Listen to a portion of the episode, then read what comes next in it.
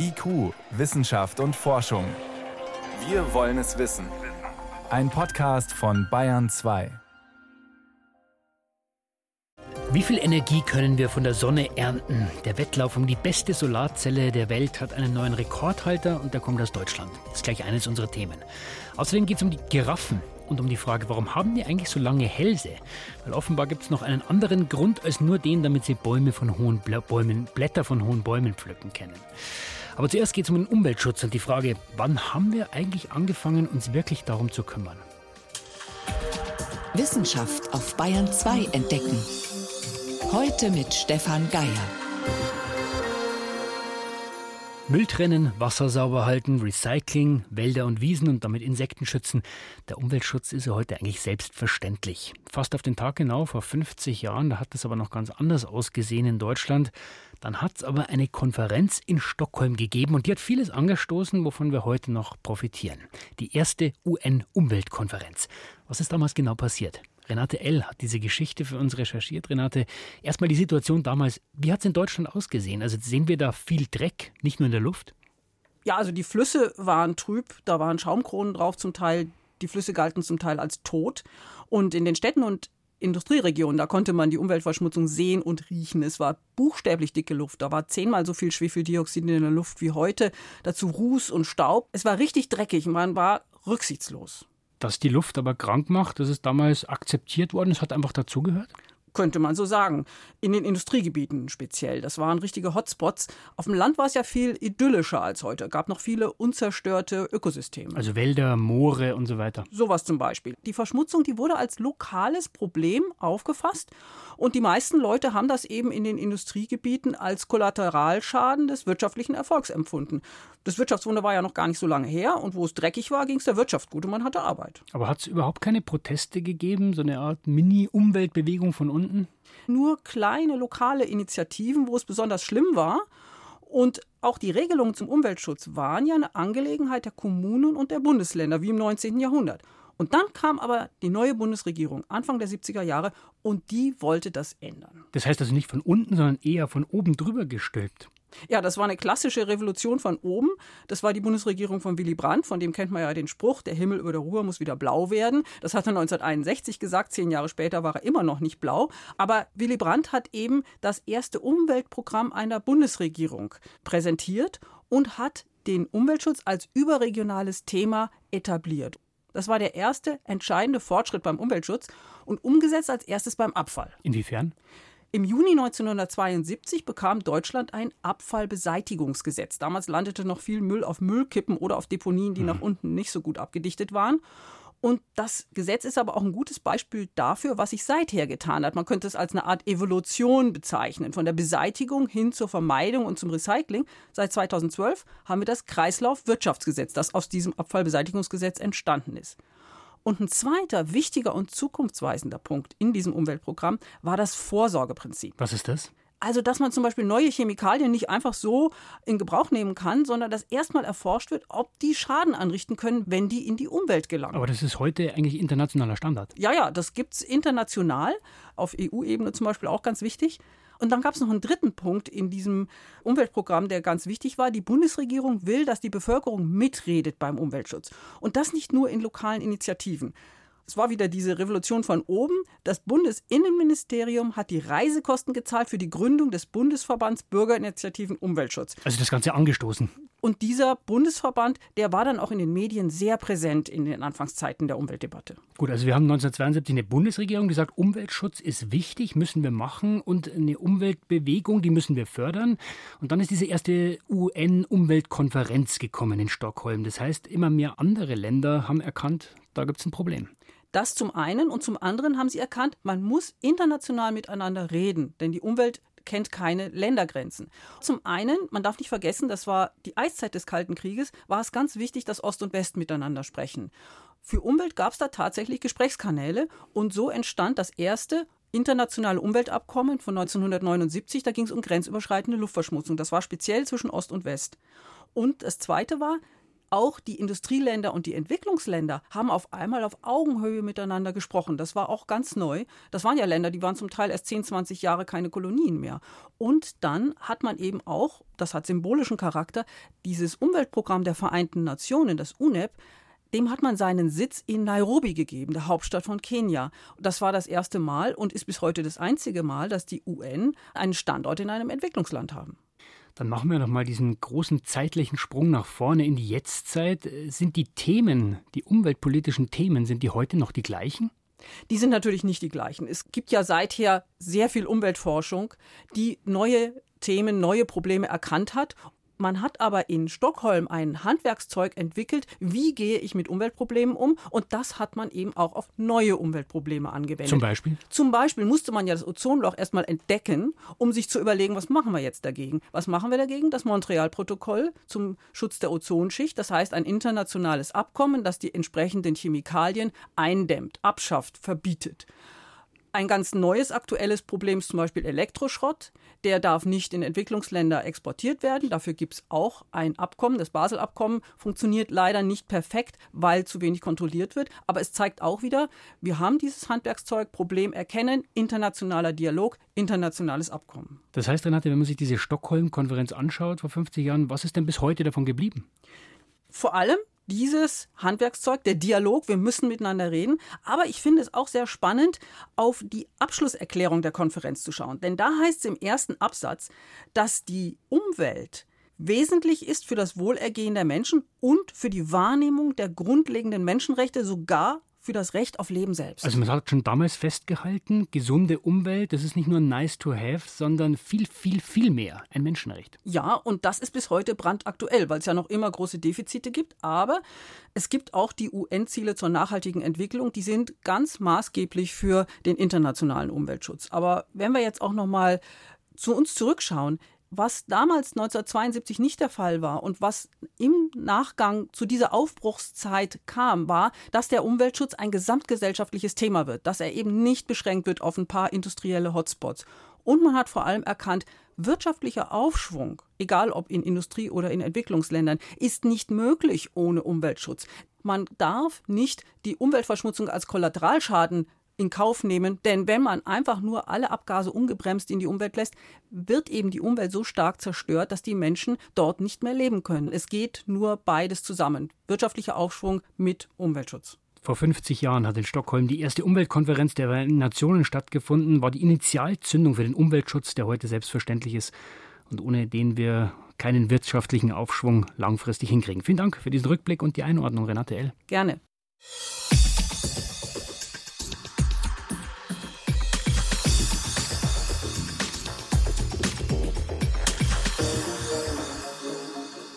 Wir wollen ja unabhängig werden, nicht nur von Öl, Gas und Kohle aus Russland, sondern langfristig von allen fossilen Brennstoffen, also Öl, Gas und Kohle überhaupt. Das heißt aber, wir müssen jedes Quäntchen Energie rausquetschen, das uns die Natur irgendwo zur Verfügung stellt. Nachhaltig natürlich. Und gerade bei der Stromerzeugung, da bergen Solarzellen die große Chance, weil die Sonne, ja, die hat ja noch genug kostenlosen Brennstoff, die brennt auch noch sieben, acht Milliarden Jahre. Das Problem ist, Solarzellen waren lange Zeit nicht besonders effizient. Das heißt, von der Energie, die die Sonne reinsteckt, indem sie eben drauf scheint, kommt nur ein Bruchteil an Strom unten wieder raus. Da gibt es weltweit einen Wettbewerb. Wer kriegt denn am meisten da unten raus? Und jetzt gibt es einen neuen Rekordhalter. Der kommt aus Deutschland. David Globig war vor Ort in Freiburg.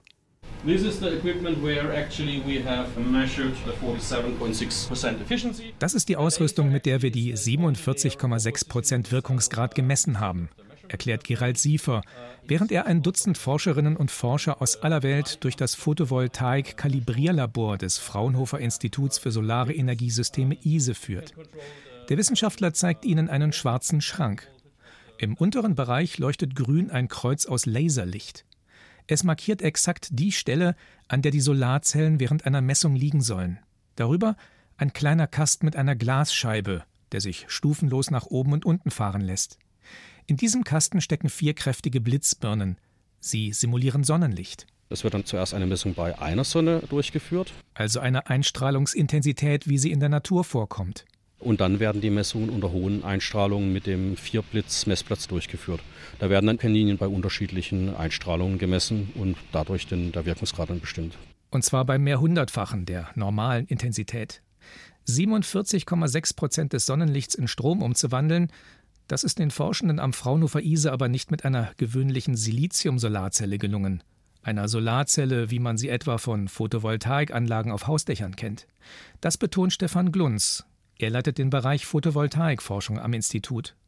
Solche Wirkungsgradrekorde erreicht man nur mit sogenannter Tandem- bzw. Mehrfachphotovoltaik. Der Trick dabei ist, man hat nicht nur eine Solarzelle, sondern zwei oder drei Solarzellen, die quasi übereinander liegen, wo sich jede Solarzelle quasi auf einen anderen Wellenlängenbereich spezialisiert, kann man sagen. Bei der Jagd nach dem absoluten Wirkungsgradrekord setzen Forschungsteams weltweit sogar auf noch mehr Schichten. Beim aktuellen Spitzenreiter vom Fraunhofer ISE sind es vier Schichten. Unterschiedliche Halbleitermaterialien, die alle das Element Gallium enthalten. Eine Schicht ist dabei für den sichtbaren Bereich des Sonnenlichts optimiert. Die anderen drei wandeln den infraroten Anteil des Lichts um. Mit diesem Material hatte das Freiburger Institut vor einigen Jahren bereits einen Wirkungsgrad von gut 46 Prozent erreicht. Das Nationale Labor für erneuerbare Energie in den USA schraubte den Rekord dann auf gut 47 Prozent. Es verfolgte dabei mit sogar sechs Schichten einen eigenen Ansatz. Doch die Zahl der Schichten ist in diesem Wettlauf nicht alles. Das Fraunhofer-Team konnte aus seinem Material jetzt noch etwas mehr herauskitzeln, erläutert Abteilungsleiter Martin Hermle.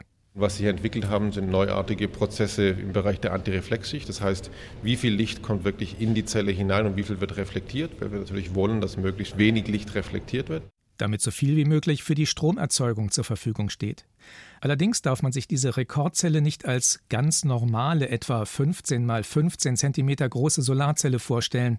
Dafür ist unter anderem das Halbleitermaterial zu teuer. Tatsächlich genügen wenige Quadratmillimeter davon, wenn man eine Art Lupe davor anbringt, beschreibt Stefan Glunz. Das heißt, ich ersetze sozusagen diese in dem Fall relativ teure Halbleiterfläche durch Optik. Ja. Und wenn ich das Licht konzentriere, und wir reden da über Konzentrationen von über 500-fach, dann ist es eben möglich, wirklich nochmal mehr Spannung rauszuholen aus der Solarzelle und der theoretische Wirkungsgrad steigt. Und da sind wir jetzt an der absoluten Spitze angekommen mit 47,6 und der Magic Value wird da 50 Prozent sein. Welches Forschungsteam diesen magischen, prestigeträchtigen Wert als erstes erreicht, das ist offen. Auf deutschen Hausdächern werden derartige Rekordzellen mit Konzentratoroptik allerdings nicht landen. Sie brauchen möglichst wolkenfreie Standorte, wie etwa Wüstenregionen. Doch der Ansatz, mit mehreren Halbleiterschichten zu arbeiten, ist auch für herkömmliche Silizium-Solarzellen interessant. Deren Wirkungsgrad liegt in der Serienproduktion heute bei bis zu 24 Prozent und bewegt sich damit allmählich auf eine Grenze zu. Wir kommen immer näher an den theoretischen Wirkungsgrad von solchen Zellen. Bei Silizium liegt er so ungefähr bei 29 Prozent. Und jetzt muss man sich überlegen, was macht man denn in vier, fünf Jahren, wenn sozusagen der Industriewirkungsgrad auf dem Niveau angekommen ist, wo es theoretisch begrenzt ist. Weshalb man weltweit verstärkt an sogenannten Perovskit-Halbleitern forscht. Die lassen sich mit dem Silizium zu Tandem-Solarzellen kombinieren. Unten Silizium, darüber hauchdünn ein Perovskit-Halbleiter. Die obere Zelle nutzt das blaue und grüne Licht und lässt sozusagen das rote und infrarote Licht durch für die untere Zelle. Und die beiden teilen sich das Spektrum am besten 50-50 auf und dann hat man eigentlich eben dieses höhere Wirkungsgradpotenzial. Und jetzt ist man bei knapp 30 Prozent angekommen und die besten Silizium-Solarzellen haben nur 26,7 Prozent. Also da ist jetzt schon gezeigt worden, es geht. Wobei die Forscherinnen und Forscher erst einmal damit zu kämpfen hatten, dass Perovskit-Solarzellen nicht besonders langzeitstabil waren. Dieses Problem scheint inzwischen aber gelöst zu sein. Jetzt geht es darum, zuverlässige Tandemzellen nicht nur im Labormaßstab herzustellen, sondern auch größere Flächen. Und das dürfte noch etwas dauern. Sie hören Bayern 2, es ist 18.19 Uhr. Bayern 2. Wissenschaft schnell erzählt. Heute mit Helmut Nordwig. Äh, Helmut, es geht los in den Alpen. Ja, und da gibt es deutliche Auswirkungen des Klimawandels, das wissen wir. Und das ist auch oberhalb der Baumgrenze so, sagen Schweizer Forschende jetzt. Die haben Satellitenaufnahmen von 1984 mit denen von heute verglichen und speziell die Meereshöhe oberhalb von 1700 Metern angeschaut. Da wird die Landschaft grüner. Auf drei Vierteln der Fläche gibt es mehr Pflanzen. In der Arktis hat man das schon gewusst. Jetzt ist es auch für die Hochlagen der Alpen bestätigt. Da haben die Pflanzen einfach länger im Jahr Zeit zu wachsen und bekommen auch mehr Niederschlag. Klingt doch gut, wenn es grüner wird. Klingt erstmal gut, ist aber schlecht für die Arten, die schon da waren. Die sind ja oft sehr spezialisiert auf ihre Standorte, mhm. bekommen jetzt mehr Konkurrenz, können aber nur schlecht ausweichen. Die Forschenden haben sich auch den Schnee in der Höhe angeschaut. Der hat nur um rund 10 Prozent abgenommen. Das Immerhin sieht man jetzt erstmals aus dem Weltraum. Beide Effekte zusammen, die werden aber den Klimawandel in den Alpen noch weiter antreiben. Das geht so, der Schnee reflektiert ja das Sonnenlicht, die grüne Landschaft viel weniger. Somit erwärmt sich dann der Boden stärker und immer mehr Schnee schmilzt immer schneller. Weiter geht's jetzt mit dem Thema Mikroplastik. Das sind ja winzige Kunststoffteilchen, die überall in der Umwelt vorkommen, auch in der Luft. Der Wind trägt die dann bis ins Hochgebirge, eben in die Alpen zum Beispiel mhm. oder in die Arktis. Wie es in unseren Städten ausschaut, das wollte eine Forscherin aus Oldenburg jetzt mal wissen und hat eine originelle Methode sich ausgedacht. Sie hat Studierende losgeschickt, um an Bushaltestellen Spinnennetze zu sammeln okay. und analysiert, was in denen kleben bleibt. Und was hat sie gefunden?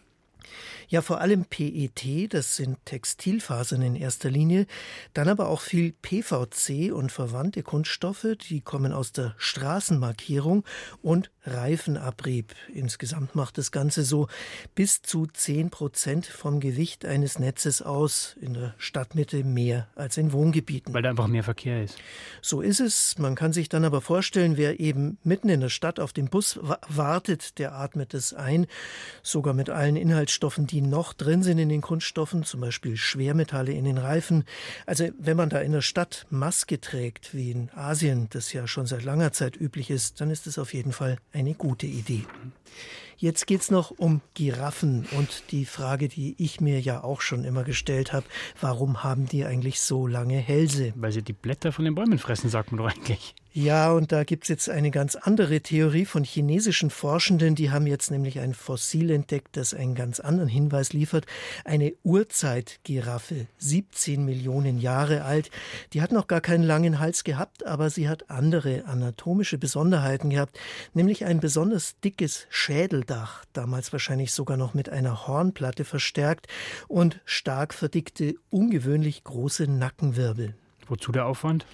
Ja, Forschende vermuten, das war von Vorteil, weil die Giraffen so zu Kopfstößen in der Lage sind, um Konkurrenten abzuwehren. Zum Kämpfen. Ja, und dann ist natürlich günstig, wenn man dann auch noch dazu einen langen Hals hat oder eben erst entwickelt, weil dann der Kopf so richtig Schwung holen kann, um dem Rivalen eins auszuwischen. Und genau solche Kämpfe, die kann man bei den Giraffen heute noch beobachten. Vielen Dank, Helmut Nordwig, für die Kurzmeldungen.